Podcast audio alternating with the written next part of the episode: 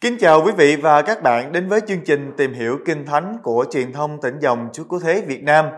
Hôm nay, chúng ta chú ý đến cách mà các tin mừng nhất lãm tường thuật về quyết định của Phi-lô-tô tử Chúa Giêsu.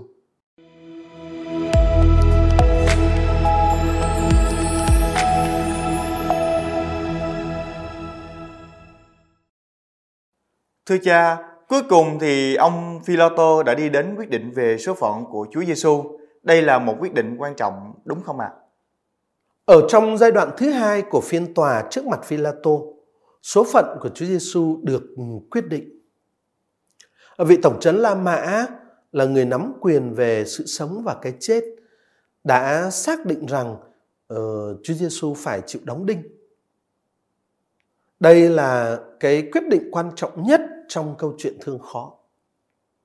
Các nhà chức trách Do Thái uh, thuộc Thượng Hội đồng đó, các nhà chức trách Do Thái thì um, với cái mục tiêu ngay từ đầu là Chúa Giêsu phải bị giết thì bây giờ họ đã đạt đến, họ đã đạt được một cái bước đi thiết yếu rất là quan trọng trong cái việc thực hiện ý định đó của họ.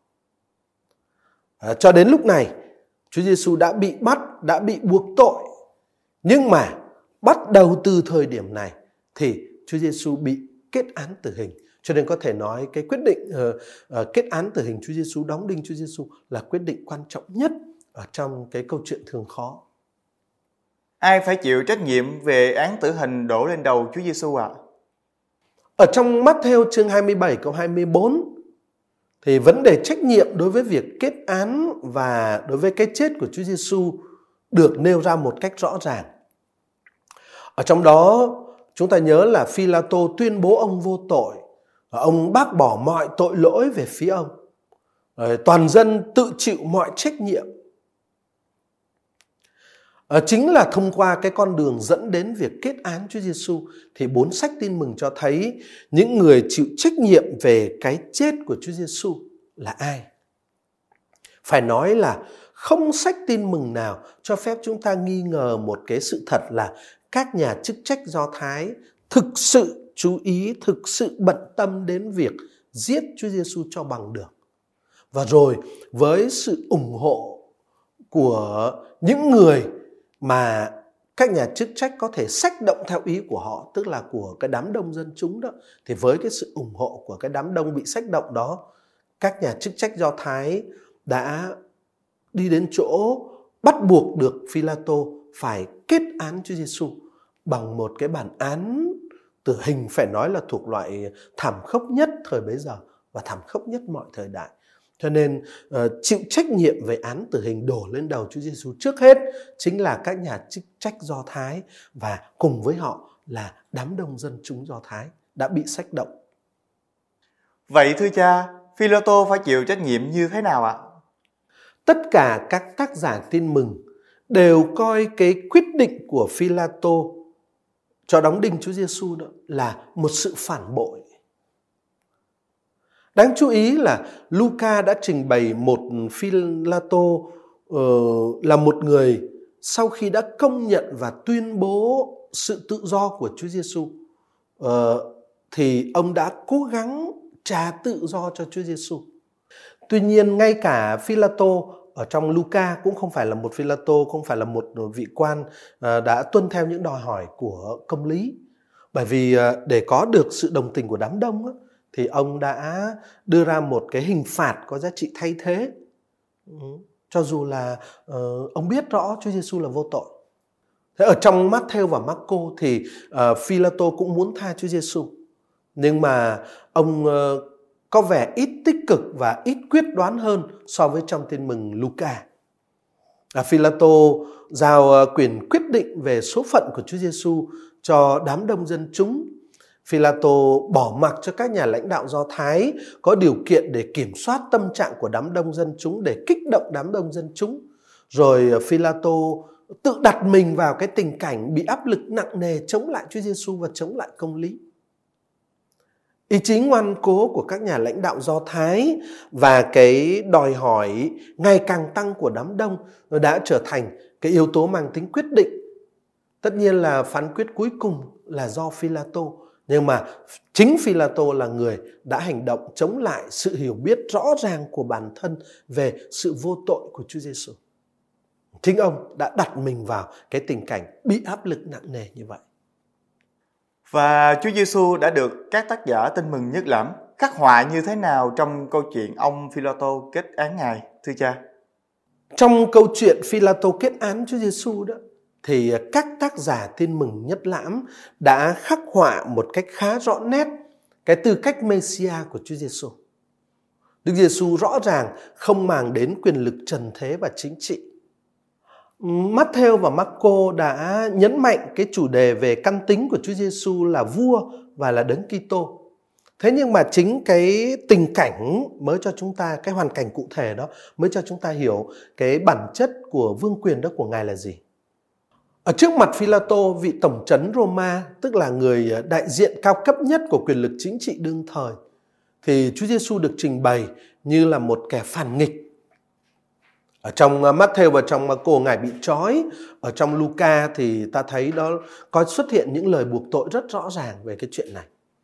Chúa Giêsu được trình bày như một kẻ phản nghịch. Philato đã điều tra rất kỹ cái vụ việc và ông đã đi đến chỗ tin chắc về sự vô tội xin lỗi là nói chính xác đó là và vì vậy là tin vào cái sự ờ, không có căn cứ của những lời buộc tội mà người ta đổ lên đầu Chúa Giêsu. Ông Philato biết rất rõ Chúa Giêsu vô tội. Ở trong Luca thì Philato còn tuyên bố rõ ràng, minh nhiên về sự vô tội đó. ở trong ờ, Matthew và Marco thì ít nhất là ông cố gắng trả tự do cho Chúa Giêsu. Những kẻ tố cáo Chúa Giêsu thì lại thích một kẻ nổi loạn thật sự cơ. Một kẻ nổi loạn thật sự. Và chính vì vậy họ yêu cầu thả Barabba. Cái điều này chứng tỏ sự gian dối trong cái vai trò của họ với tư cách là những người bảo vệ quyền lực của Roma. Họ giả vờ bảo vệ quyền lực của Roma nhưng mà thực tế họ lại yêu cầu thả một kẻ phiến loạn, một kẻ nổi loạn chống lại quyền lực của Roma. Trong thực tế, trên thực tế, những người Do Thái muốn một đấng Messia chính trị. Thế tất cả những cái khía cạnh đó xác định rằng Chúa Giêsu không phải là đấng Messia chính trị có tham vọng muốn đánh đuổi người Roma và khôi phục vương quốc của David không phải. Cho nên uh, Chúa Giêsu đúng là Messia, đúng là Kitô nhưng hoàn toàn không theo nghĩa chính trị. Thưa cha, các tác giả tin mừng đã không nói rõ lý do thực sự của việc từ chối Chúa Giêsu, tức là lý do tại sao các nhà lãnh đạo Do Thái và đám đông dân chúng đã cố gắng loại bỏ Chúa Giêsu một cách ngoan cố. Có đúng vậy không ạ? À? Các tác giả tin mừng uh, mô tả hành vi của các uh, thành viên thượng hội đồng và của đám đông nhưng mà các ngài không cho biết lý do của các hành vi đó có vẻ như các lý do phải được tìm kiếm ở trong uh, một số cái cảnh đi trước và đi sau phiên tòa xét xử của ông Philato. Sự đối lập giữa những gì người ta nhìn thấy nơi Chúa Giêsu và những gì ngài bị vu khống rằng ngài có tham vọng muốn thực hiện. Sự đối lập giữa một bên là hoạt động và hoàn cảnh của Chúa Giêsu à, và bên kia là những căn tính mà ngài tự nhận. Sự đối lập giữa những điều đó dường như tạo thành cái nguyên nhân thực sự khiến ngài bị từ chối. À, Chúa Giêsu bị bắt và bị ờ, đưa ra trước thượng hội đồng Do Thái ở trong cái tư cách bị tố cáo là ngài đã tự nhận mình là đấng Kitô con Thiên Chúa Chúng ta có thể thấy ở trong Matthew chương 26 câu 59 cho đến câu 68 và các đoạn song song, tức là trong phiên tòa à, thượng hội đồng xử Chúa Giêsu đó. Thì Chúa Giêsu bị bắt và bị đưa ra trước thượng hội đồng là ở trong cái tư cách là Ngài đã tự nhận mình là Đấng Kitô là con Thiên Chúa.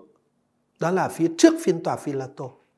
Sau phiên tòa à, của Phi-la-tô xử Chúa Giêsu thì ta thấy khi Chúa Giêsu bị đóng đinh vào thập giá và khi cái chết đang cận kề thì uh, như ở trong Matthew chương 27 câu 39 đến câu 44 và các đoạn song song cho các tin mừng khác, ta thấy Chúa Giêsu bị chế nhạo là đấng Kitô và uh, người ta thách thức Chúa Giêsu hãy tự cứu mình đi.